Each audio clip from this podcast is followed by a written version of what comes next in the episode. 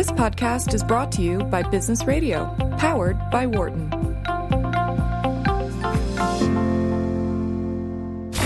From the campus of the University of Pennsylvania Wharton School, this is Mastering Innovation on Business Radio, Sirius XM 111. Hello and welcome. You're listening to Mastering Innovation, our show here on Sirius XM's Business Radio powered by the Wharton School. I'm your host, Nicolaj Siggelkow, Professor of Management and Co-Director of the Mack Institute for Innovation Management. I'm joined by my co-host, Harbir Singh, also Professor of Management and Co-Director of the Mack Institute.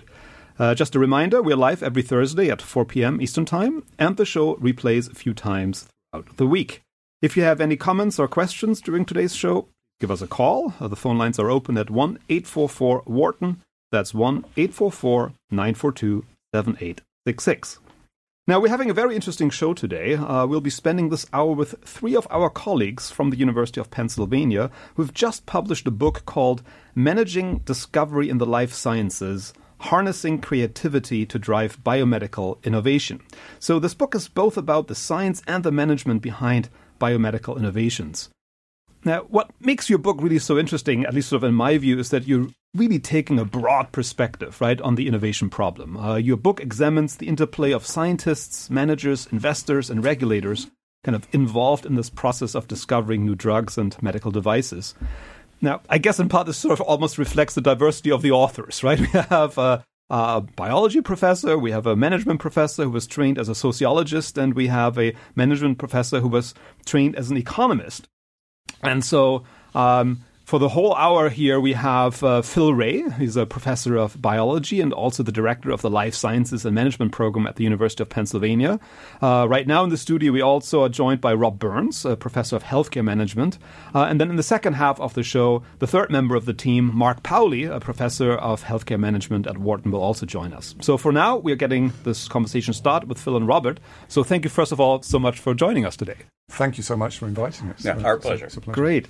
So maybe let's start with the simple question of how did the three of you decide to write this book? Maybe Phil, you can start us off.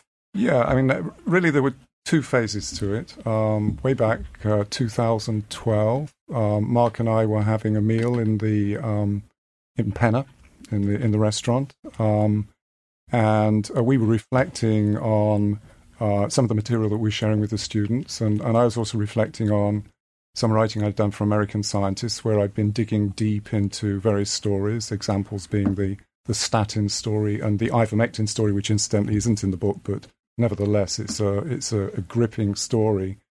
And um, it occurred to us that maybe we should combine forces, given that pedagogically we'd been engaged in communicating the economics and the management matters, and that was something that Mark was the, the guy for and I was communicating the science that was relevant to those manage- management issues. And I think then, uh, several years later, when Mark stepped down from the directorship of the program, um, he said, Well, if we're going to do anything about this, we better do it now. And that's, I think, when Mark decided that it was a good time to memorialize uh, the pedagogical activities that we've been engaged in. And we felt that we were in an even more unique position because we not only had Mark, who is a healthcare economist in play, myself, I'm a biochemist, but we also had Rob Burns, who had joined leadership of the program. He'd come on as a co director, and he was a sociologist who was um, really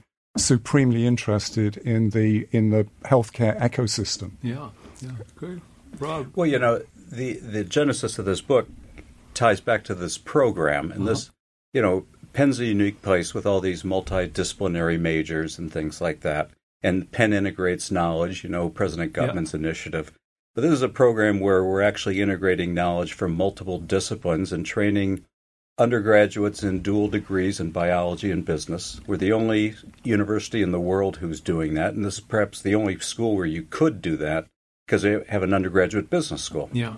Then you have a phenomenal science program you have all the wonderful discoveries coming out of uh, the Penn Health System and uh, the companies they're spinning off. And so it's we have this uh, unique lab here mm-hmm. at University of Pennsylvania where uh, all these different faculty from all these different disciplines are basically two blocks apart. And so it fosters the interaction among everybody. Then you have the university putting these these dual degree programs together. You have Roy Vagelos funding this dual degree program in life sciences and management. And then you bring together faculty you otherwise would never meet. So right. I, you know, Phil's the only biochemist I know. Yeah. and then he's the only bio, but I teach a core introductory course with him. And so I've been learning science on the fly for uh-huh. the last five years, sitting in class with Phil. And conversely, he's learning management and sociology for yeah. me. And this is a unique place where the faculty are learning on the fly, just as the students are yeah. learning. And so we have this lab, and this book just sort of flows out of this Penn environment. Great. So the book is about biomedical innovation. And now you open up a newspaper, and most likely you'll find a line something like, The big pharma model is broken, right? So everyone is talking about that. Um, and you have very nuanced uh, answer to that, that question. So can you tell us a little bit about what's your response to someone saying, you know, big pharma model is broken. Well, you know, I, I don't want to steal Mark's thunder. No, no. He's coming out in the no, second half, okay. and he wrote the chapter. but I think I can I can paraphrase yeah. it, and I'll let him yeah. elaborate further. And that is, big pharma model is not broken. It's basically been in a steady state for the last fifty years. Uh, what's what's happening though is we're spending more money on the R and D and not getting any extra output for it but we're not getting any worse output for it either. So it's it's a question of efficiency, not productivity, in terms of you know the number of new molecules coming mm-hmm. to the market. And Mark Mark's chapter goes through you know the incentives were put in place because of insurance reimbursement and the fact that drug companies knew that they were going to get reimbursed for their drugs even if they weren't the top of the line best in class thing and so they had an incentive to come up with lesser quality molecules and bring them to market. Uh, and then those things don't necessarily sell well. They may not even get approved. Maybe you know increased productivity. And so the incentives were put in place by the insurance system. Mm-hmm. So I think that would be Mark's argument. But in terms of productivity, it's been a flat liner, yeah. you know, for the last 40, 50 years. And every every year in our class, we go through the latest statistics to see if there's an uptick or a downturn you know, and it varies year by year. Right now, there's like a two year uptick, but nobody's sure if that's going to persist. Yeah. So, since we're at the university here, and universities also play a role kind of in this drug discovery process, um, let's talk maybe a little bit about sort of the non-for-profit actors in this in this space because clearly we have a lot of time to talk about but firms but maybe let's start there. Because uh, if big pharma is broken or not kind of who else could step in right? Uh, and so we have universities we have government agencies like the NIH and of course we have like the Gates Foundation right? That again got lots of press for what they're doing. Um, so, how do you see this playing out in this ecosystem, as you were just mentioning this? Uh, what's kind of the role of these other players? Well, I think I think what's happening now in uh, biopharma R and D is that the universities and the research institutes are playing a much bigger role, uh, and that's because we're having more of a distributed R and D model, open innovation model, and a lot of the a lot of the basic science and some of the applied science being doing being done in the universities. So Penn is an obvious example. We have two new products coming out of here, uh, and, and spin-off companies. Uh, so increasingly, it, the, you can't rely on the pharmaceutical industry itself, and they know this. And so they're trying to increase their reach, their reach into the universities, their alliances with universities. We had a huge alliance with Novartis. But I think that's the model going forward. So these nonprofit actors like universities, research institutes will play an increasingly bigger role. Yeah, I, would endorse that. And I, I, think I'd go on uh, still further, and I would say that the the period of the small molecule is is um, sort of um, petering out mm. uh, by and large, not not not entirely. We have the Gleevec story, which is a marvelous example of a small molecule that's been of incredible therapeutic impact for CML, chronic myeloid leukemia, and such like. But I think um, we, are going more down the um, sophisticated molecular cellular route. And I think as a result of that, it's the real sharp end fundamental research that's spawning new innovation to a much greater extent than it did in previous years. And so the necessity of entities, you know, universities, NIH, Gates Foundation, etc., is, I, I, would say, ever more prominent uh, because of the need of uh, investigators that are almost exclusively um, focused on addressing fundamental basic science issues, and out of those spin some fundamental therapeutics, without necessarily having the objective of development of a therapeutic in mind. I think, you know, uh, as you probably gathered from this book, a major play in the book is serendipity. And that is getting answers to questions that were never posed, but answers that turn out to be of incredible therapeutic value. So tell us more about serendipity and innovation. I mean, one of the interesting things is companies spend a lot of money on R&D. They have big teams and labs and research programs. And you actually uh, talk about uh, the unintended, the the branches that people never thought about, that those actually worked. And so that one is the role of serendipity. The other one is can you actually manage innovation? Do you want to start with that? Rob? Well, you know, the the serendipity part is first you know, you're doing experiments. You have a hypothesis in mind, you're looking for some expected findings, and then they don't turn out. The question is what happens then? And what we found in these case studies is that part of the serendipity is just recognizing that there was some serendipity. Say, oh, those were some unusual findings which I didn't expect. What do those mean? And then they pursue a new line of, you know, inquiry or investigation, which leads to some really fundamental discoveries. The other thing I'd mention about in terms of managing innovation is that you know it gives credence to the things that academics always say to their deans and the presidents. You know, we need more time, we need more research funding, we need more students, uh, and there's something to be said for having a lot of what we call corporate slack to finance you know, open investigation, open inquiry into things, because that's what we see in a number of these these case studies. They weren't necessarily richly funded, but they required time they required the, the cooperation and uh, collaboration with investigators all over the world. It required money. Um, and oftentimes that's what it takes to pull these things off. It's, it's not something you can engineer uh, and just do top down. A lot of this stuff is bottom up, you know, individual investigators driven by a passion, driven by curiosity, with a hypothesis that's unusual and pursuing it even in the face of uh, doubting Thomases. Um, something that's really relevant is is the life science and management program itself. So I would say the imperative for that program, which essentially is the brainchild of Roy Vagelos, who is a, is a chemist who, as, as you all know, you know, came, became the CEO and president of Merck.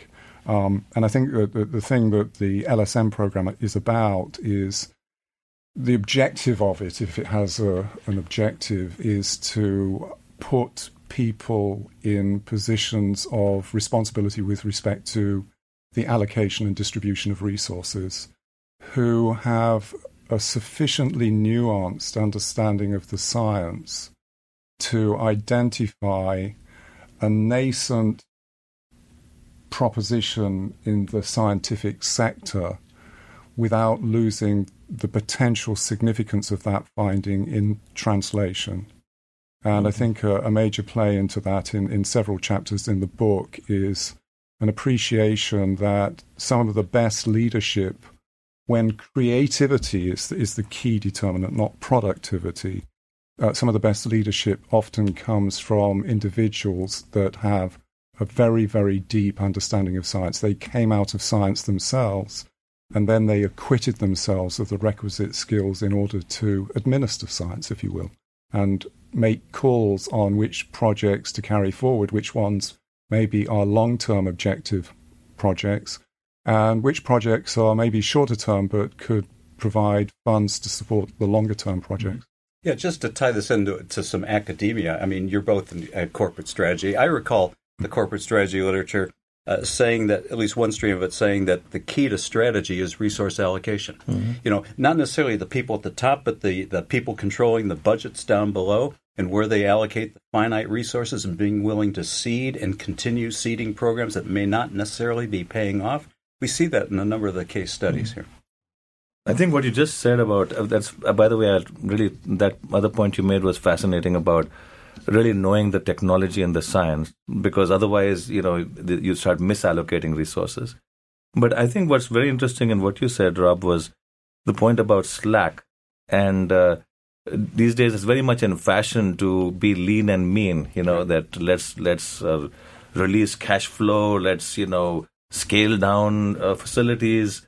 Uh, i think you're making a different case Well, it can go both ways. I mean, there's some case studies in the book where people came up with discoveries basically experimenting at their kitchen table over wine and cheese using Mm-hmm. off the shelf parts that weren't made for these kinds of experiments, just basically developing prototypes from scratch, you know, tinkering in their garage. So some people have done it lean. Uh, but I think if we're talking about the biopharma industry, they're not necessarily going to get away with doing this in a garage. I mean, it's going to really re- take a significant allocation of capital to see more discoveries go through, especially if it's distributed across a larger ecosystem of players And time. and time. And you know, one of the, the lessons from the book is that it's across time and across space. Across space, and so in, it's basically global. So the other question that intrigued me was this idea of the interorganizational clusters, and you know the role of Cambridge and San Diego, and you know the three main elements there. The triple helix. The triple helix, yes, exactly. So tell us more about that. Well, you know, it- it's just two case studies, and so Right. you can't generalize from that. But you know, everybody in the world wants to be like Kendall Square. I'm every day I pick up some reading where this city wants to be a medical hub, or this city wants to be a biotech cluster. I was uh, we were teaching on uh, China's healthcare system. They're trying to develop four of their large cities into biotech clusters, but their approach is basically top down. And it's not necessarily the case that they've they bought into this triple helix or can replicate the triple helix.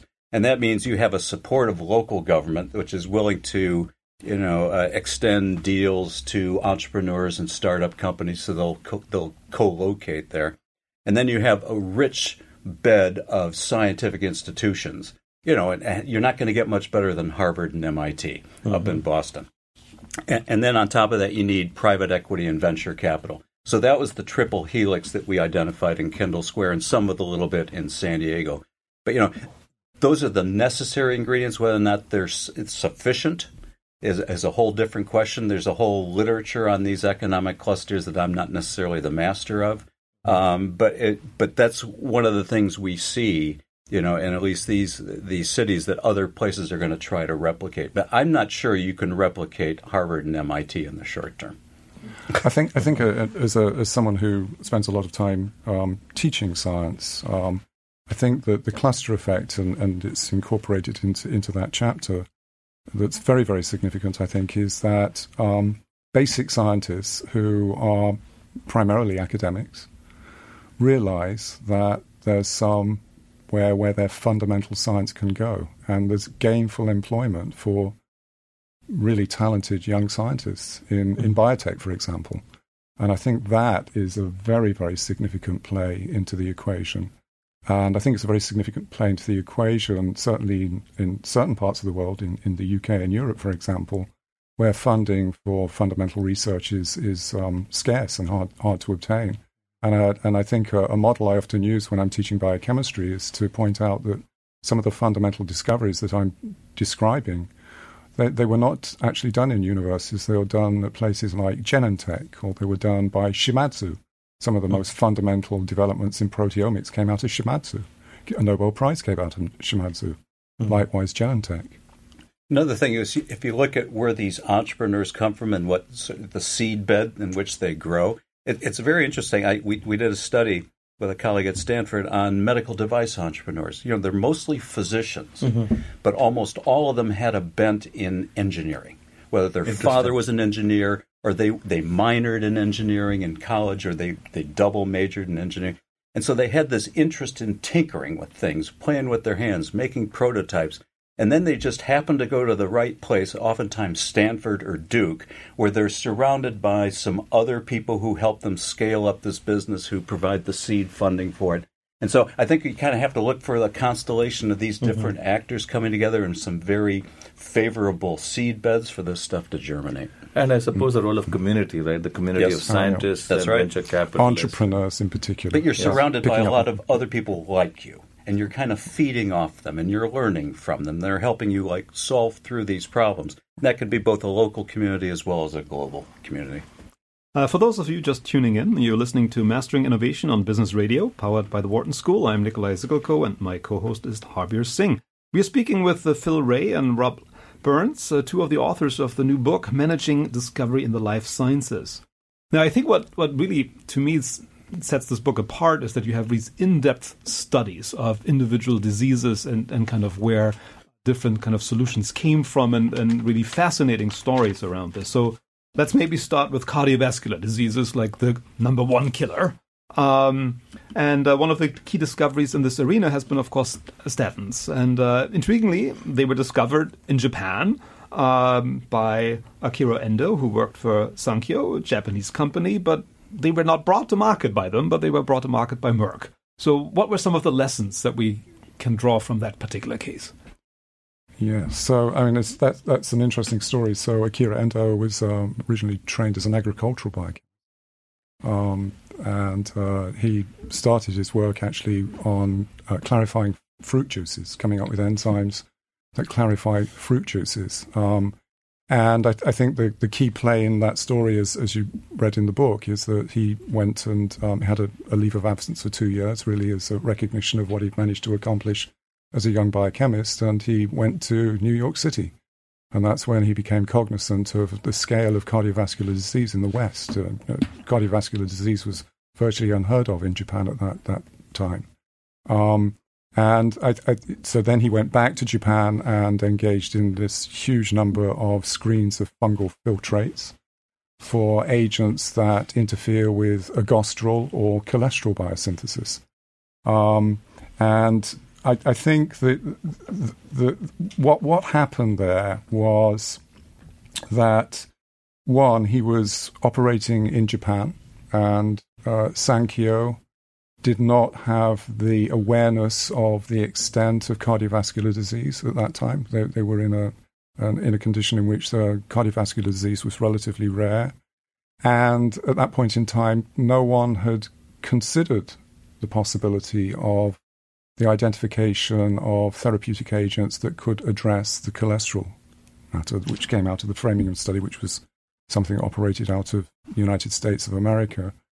And I, I think because it had never been done before, I think the thing that put the um, stalled that research program were the animal trials that sported uh, a cellular histology that looked like a pre-cancer. As it turns out, that was not the case. It was more a manifestation of elaboration of a, a membrane system that's involved in cholesterol biosynthesis. There's a compensatory response to uh, statin therapy.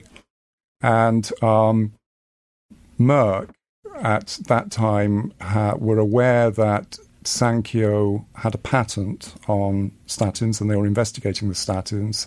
And I think in, in, Merck's case, what was so wonderful is that the leadership of research at that time, the president of research at that time, was Roy Vagelos. And Roy Vagelos uh, had trained as um, a cardiologist at uh, Columbia. Uh, he had worked with very sick heart patients, uh, and he had also spent the bulk of his career as a fundamental biochemist working on lipid metabolism. So he's perfectly positioned to understand this nascent technology and what its true significance might be. And as a result, Merck um, received a sample of the agent in question. It's called mevastatin, the very first statin to be discovered.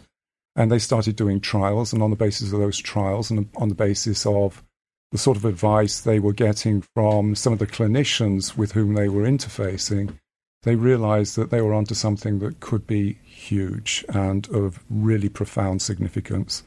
And I think it is that they realized that even if there were some off target effects of the statins, which, as it turns out, is probably not the case, uh, they felt that the benefit to individuals that would likely succumb to cardiovascular disease in their 30s or their 40s without some sort of therapeutic intervention was uh, far outweighed that risk. And I think that was what seeded um, what eventually happened. And Merck carried the product forward, as you know, not mevastatin. They went forward with an alternate to mevastatin. And and so when you go forward in that, you see the story of Lipitor and yes. the the you know Warner Lambert coming up with something that was very innovative, and then it's commercial, the the the most successful drug in history. Um, can you sort of talk about what are the lessons learned in that journey? So, um, again, I mean, that, that's a wonderful example of, of serendipity. Uh, it was Warner, Warner Lambert that, that, started the um, Lipitor cascade before they were bought by Pfizer. And that was thanks to the work of Bruce, who was um, uh, a very young postdoctoral fellow at the University of Michigan. And he was adept at tinkering around with organic chemicals. And he was the first guy to do an in vitro synthesis of a statin. He recapitulated the synthesis of mevastatin. And Warner Lambert got wind of that, and um, they hired Bruce Roth.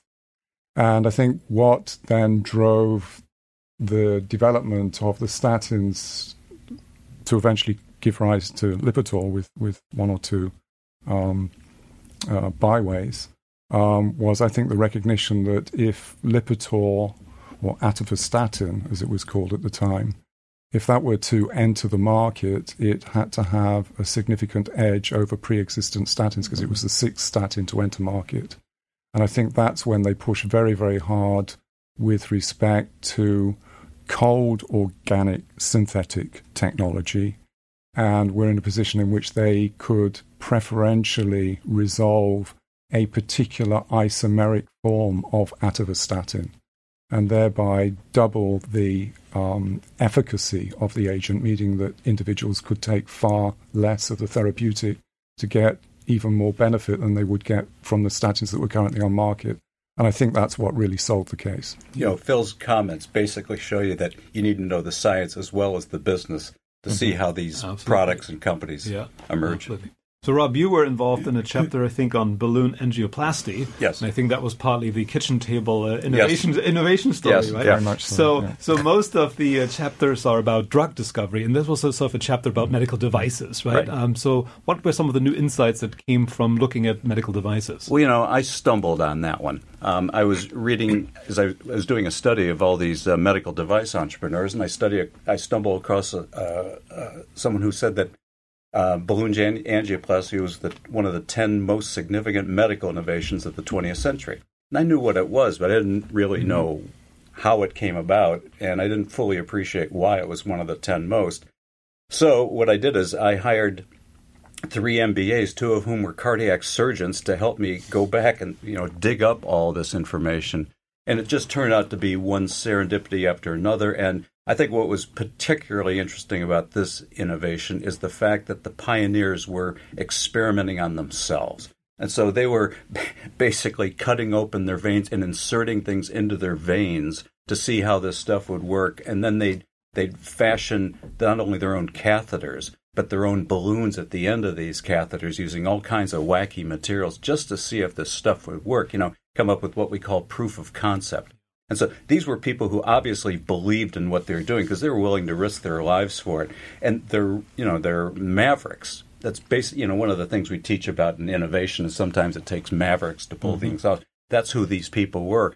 And one of them actually got the Nobel Prize 20 years after being ridiculed for what he was doing. That's just how maverick some of these yeah. people are.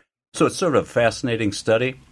And then the guy, the guy Andreas Gruentzig, who's, who's recognized as the pioneer, he was ridiculed by almost all of his colleagues. And it took a couple innovation champions, as we talk about, you know, people who are superior in the hierarchy, who recognize that he may be onto something, to support him, to protect him from all the other colleagues who just wanted to torpedo his research. You know, and the setbacks, the resilience coming back from, you know, setbacks and things like that, because yeah. patients died doing some of these procedures.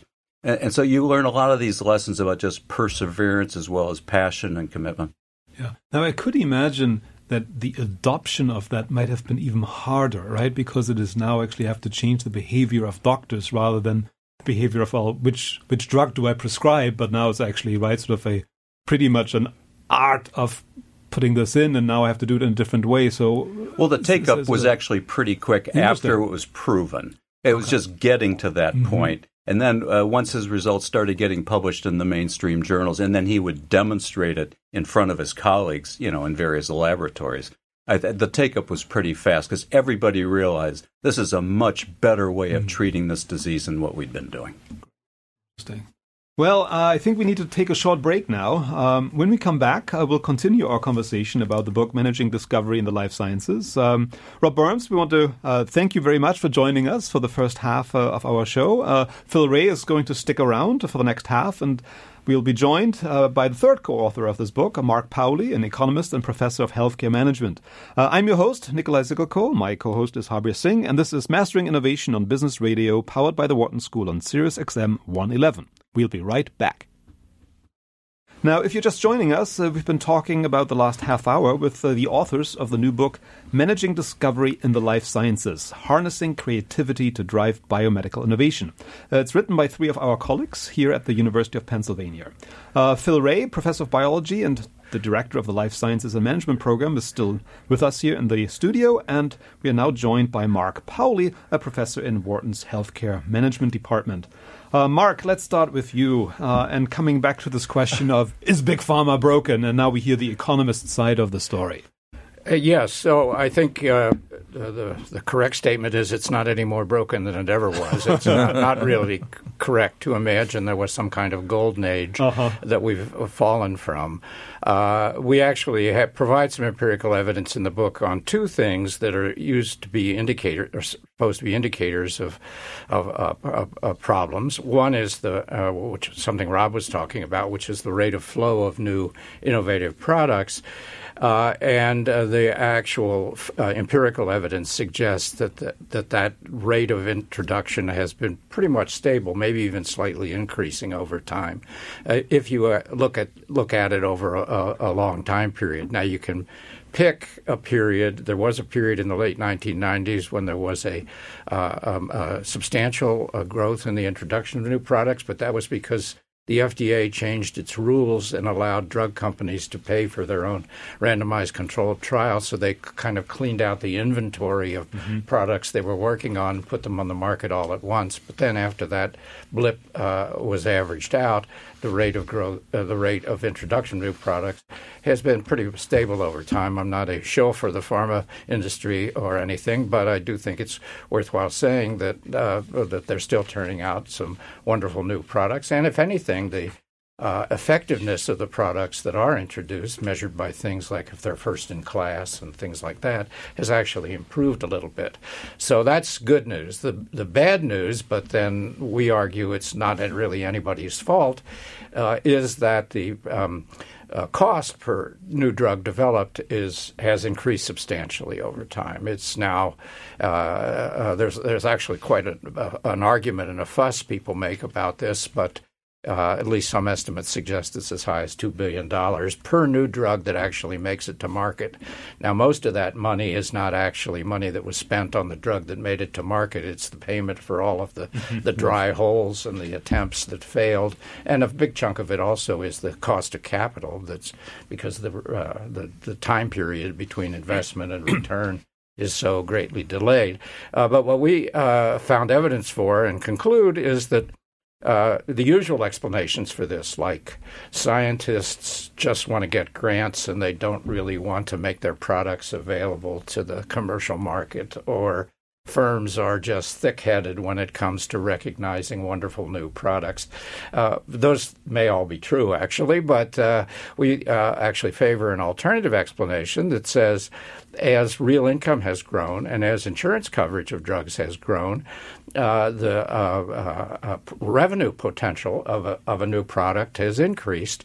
And so, if uh, a new product can generate more revenue uh, than was true 10 years ago, it's going to make sense to invest in products with a lower chance of success mm-hmm. because the higher revenue is going to offset that. So, um, if you really want to know who's responsible for the uh, increasing uh, cost of new products, uh, I tell people look in the mirror. If only you were mm-hmm. as poor and as poorly insured as you were 20 or 30 years ago. Now, a few people are, but most aren't.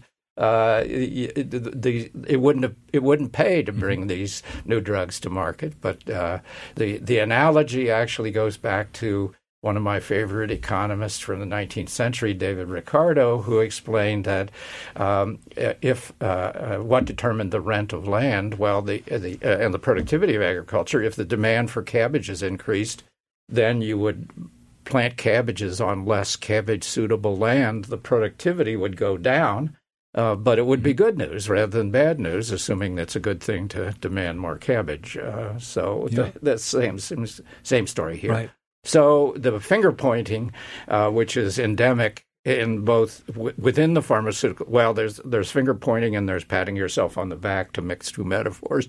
But uh, neither of those, uh, uh, we think, explain really what's going on. That what's going on is the result of some things that are good, like high real, higher real income, greater value people put on health care rather than plasma TVs, and spread of insurance coverage. Uh, and so, what we're seeing is a kind of uh, expected economic reaction that uh, firms will invest in more and more risky propositions because the chances of being able to get the money back have increased. So, that I think is important. And then, I guess the other uh, uh, point I'd make about um, uh, uh, the the model is the old model used to be uh, the big pharma model used to be what we call screening dirt. Uh, mm-hmm. you, they'd come back with the latest set of things from Costa Rica. It'd be dirt and venom and bugs and things like that. And then, uh, actually, a, a, a very efficient technique was developed to have uh, automated screening to see if any of those there might be some molecules there that were effective against some disease or other uh, discovery has moved away from that toward what's called rational drug discovery.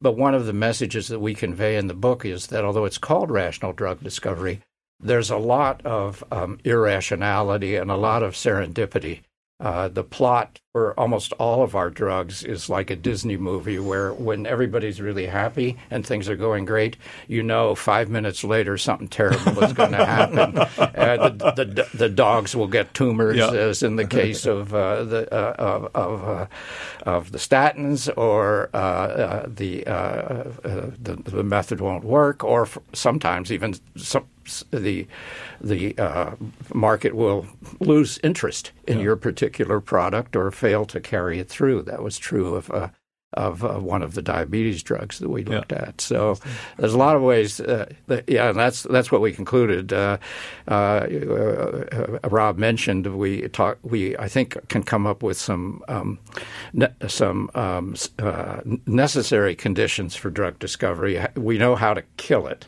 yeah. but sufficient conditions how to make it happen for sure. That still remains to be determined. I, I, the other thing I'd add to that, and it, it's slightly tangential, but I, I, think it's it's it's something that I, think I'm very very aware of, and that is um, stratification of disease to the point of orphanization. Mm-hmm.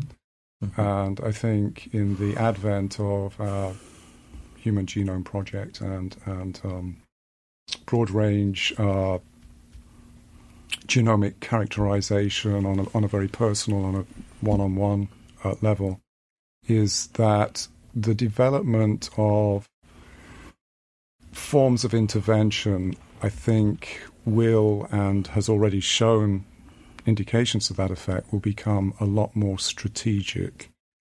Now, what that means is that um, the sample population that will be registered for drug trials will be a sample population for which the probability of a beneficial effect is significantly greater than it was in, say, the early days of the statins and the antihypertensives, where you were really dealing with individuals with cardiovascular disease as an aggregate. And I think the more we come to understand of uh, lipidology and cardiovascular disease, the more we come to appreciate the degree to which that, degrees, that, that disease is stratified and that there are certain forms of intervention that have a very high probability of working, but there are other forms of intervention that have a very low probability of working.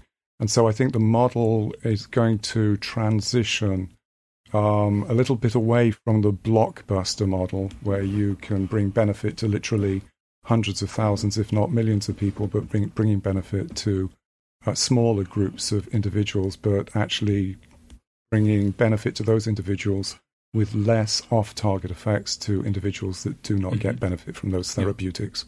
So, yeah, actually, the economics of that personalized or precision medicine is interesting too, and a little bit frustrating because uh, if you have a product uh, that, say, as a lot of products do, say, uh, doesn't work for everybody, if you give it to the set of the population of people at risk for the condition, it only works for some. Let's say it works one time out of 10 that uh, means that you can't charge a, a, very high price for it because nine times out of ten it won't work. Now, suppose there's a companion diagnostic, a genetic marker that tells you uh, who is the one in 10 it will work for, well, the result ought to be that you could charge 10 times higher price because it's 10 times more likely uh, to work than the previous mm-hmm. incarnation. So uh, uh, that is why nobody likes to sit next to economists at dinner parties because we always have bad news to go along with the good news. But the good news is it's it's a great thing actually not to take a drug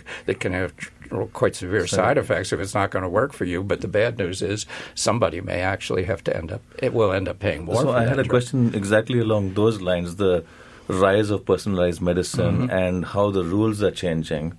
You know, and can we elaborate on that? I mean, there's of course the question of pricing and targeting. There's a question of delivery um, many other questions on, on what is a promising future, I think. I'll, I'll, just interject and just add, I think, what Mark Williams would like me to say, and that is that I think physicians have always been practicing personalized medicine. Good physicians have.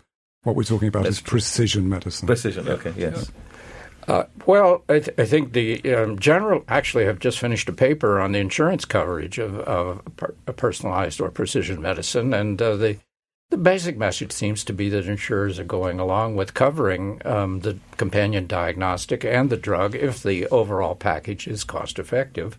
Uh, uh, or, or, to put it the other way, they, they really insurers, believe it or not, really do hate to say no. Uh, but uh, they will do so if the package doesn't have sufficient effectiveness relative to its cost.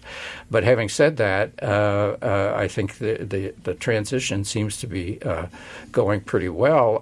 It's aided by the fact that the uh, frequently the number of people at risk is for the conditions for which these discoveries are made is relatively small. So even though you're paying a lot, per person, there aren't that many people. Uh, the big problems have arisen exactly, yeah. for uh, discoveries, uh, whether personalized or not, for which there's more than a more than a few thousand people. The best example being the Sovaldi uh, for hepatitis C, where uh, at least we were talking about perhaps a million or two people that might might need that uh, benefit from that drug.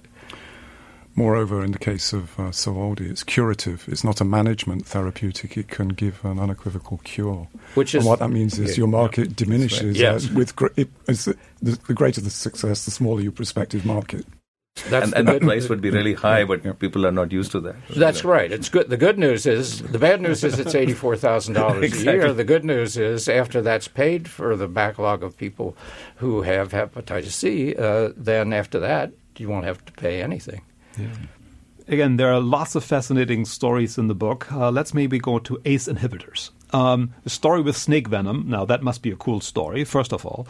Uh, but I think that the, the part of the story that I like to maybe hone in for a little bit is kind of the initial reaction by the marketing department of Squibb um, that said, look, there's actually no market out there, right? Because this is sort of an interesting question that every company faces when a new product comes out. They do some kind of market sizing and they have a certain view of the market.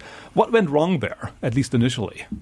Do you want to interject there? Uh, well, I think uh, yeah, I think this is actually a theme that comes across in several of our case studies. If there is to be a heavy, it is usually the boys from marketing or the boys and girls from marketing who don't always appreciate um, uh, the the value of the product, and uh, in particular. Um, uh, the the idea that, uh, for one thing, a highly valued product can be sold for high prices. Uh, believe it or not, that's a relatively recent mm-hmm. innovation. Mm-hmm. Although people have complained about drug prices, I imagine from the time of Asclepius, but. Uh, but uh, that, that that if you can put on the market a product that can add enough to health, uh, uh, sooner or later people figure out how to pay for it.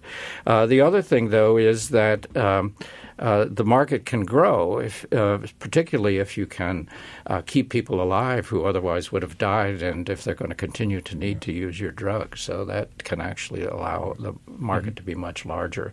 But it, it probably is a good fail-safe mechanism. Um, uh, after all, most ideas in pharma, like for that matter, most ideas in any business. Um, they, uh, Rob and I are actually thinking of writing a book about this, whose title would be, well, it sounded like a good idea at the time. Most of them don't turn out to be good ideas, and so it's reasonable to be skeptical. And uh, but uh, uh persistence by uh, by the champions of a product, and then something Phil already mentioned, the perception, ability to perceive by higher level management what things really do have kind of scientific legs uh, and uh, override uh, initial skepticism by the marketing department does seem to be the uh, recipe for success of many of the products that we look at in the case studies. Such a recurrent theme, I think, is, um, for example, the statins. It was a surrogate endpoint. It was bringing down blood cholesterol levels. Well, was that necessarily going to be a remedy for cardiovascular disease? And it was only as a result of the 4S study, the Scandinavian mm-hmm. simvastatin study, that it was appreciated that, yes, the incidence of repeat episodes of um, cardiovascular disease was diminished by some 30 to 40 percent. That, that was brilliant. Um, I think in the case of antihypertensives, um, it was not appreciated. It was, was recognized that it was a, a correlate of heart disease, but the significance of hypertension for progression of the disease and death from the disease was not fully appreciated, and you would only be aware of that once you've addressed that issue. And then I think a marvelous example coming back to um, stratification and orphanization is the Gleevec story. And there was a, a, great deal of reluctance in carrying Gleevec for, forward because the, the affected population was really minuscule. But the thing that the marketing people failed to take into account, or ostensibly failed to take into account, is that that will be an expanding population. The more people mm. that survive mm-hmm. the disease, there are more people that have to continue with the therapeutic. And exactly the same applies to antihypertensives and statins. Yeah. I think uh, to me the most interesting uh, part, and there are many, but uh, the idea of these clusters, and it, le- it, leads to the question of the global significance of research in pharmaceuticals and life sciences. Uh, if clusters are so critical, then how do we see the evolution of science in this area, in this domain? Some countries are trying. Singapore is trying to have a hub, for example. Well, I think it, it has proven challenging. I mean, Singapore has probably put one of the best efforts into it, and God bless them, they said, in contrast to some of the other Asian countries, if we discover some things that really work, we're going to let our own people have them, not just sell them to the rest of the developed world. Uh, but it uh, has proven very difficult to artificially create uh, hubs. Uh, uh, generally, the, as already was mentioned, you, you, need a pre-existing academic core to to have it make sense. And I think it's in it, it, certainly um, there has been a fair amount of research trying to understand what is it uh, you know, is, is, yeah. is, it chance conversations at the country club, or right. is it in the water, or what? Uh, uh, what we have to contribute, I guess, is this idea of serendipity that can arise from a lot of uh, uh, sources, including um, uh, things that that you hear about kind of through the grapevine. And it's better to be in the I, I don't know what it, where this metaphor goes, but it's probably better to be in the middle of the grapevine than out on one of the tendrils. Uh, so that's better to be at the hub, uh, and maybe you'll notice that. And for that matter, uh, uh despite sometimes the caricature that uh, drug companies are um, extremely possessive of their information, the actual ecosystem of science is one in which ideas are actually shared quite generously until something looks like it really might mm-hmm. work. Uh, in rents, which case, uh, yeah, a curtain may descend. But uh, even there, there's ways to communicate and ways to, and, and people do communicate. Uh, Phil, you co-wrote a chapter with Rob titled "Organizing Discovery." Wild ducks nested in multi-level ecosystems. Uh, we need an explanation. What are the wild ducks? Yeah, so the, the wild ducks are um, individuals that are not your canonical straight A students who have done very well on their MCATs or their GREs and such like. They they are people that um, often have um, uh, a, a, a, sort of astigmatic view on things. They they have a, a very novel view on things. They are extraordinarily passionate. Um, they are often introverts, uh, but capable faux extroverts on occasion. Um, I think I think those people are people that could so easily fall between the cracks, um, not be picked up other than by you know the Steve Jobses of this world and such like. Um, something that sort of relates to what we were talking about a minute ago, and that is you know um, the globalization of exchange of information, and you really do think about the Google effect mm-hmm. and how many um, times in the years to come there will be instances of individuals who, especially creative, novel thinking individuals, who latch on to an anecdotal piece of information and join some of the dots and come up with a new juxtaposition of information that was never never made before and um, make a fundamental discovery in some sort of healthcare intervention. Um, yeah, I, I think that mm-hmm. it it's very hard to describe a wild duck or a black sheep. Um, they they're um, and and I, I think you know it is um, spectacularly difficult to manage individuals. It's like herding cats. Um, but nevertheless, when I look at the various stories that we were involved in writing, so often it's instant instances of individuals who initially have an idea that others think is categorically wrong, and they have a passion for it, and they stay with it, and they carry it forward. Often they fly below the radar, yeah. and carry it to a point at which it the the thrust of what they are thinking is no longer being lost in translation. Yeah. Well, Mark and Phil, thank you so much for joining us on the show today. Unfortunately, that's all that we have sort of time for today. Uh, thank you all to the listeners uh, for joining us. Um, if you have a question about something you heard on today's show, please email us at businessradio at SiriusXM.com.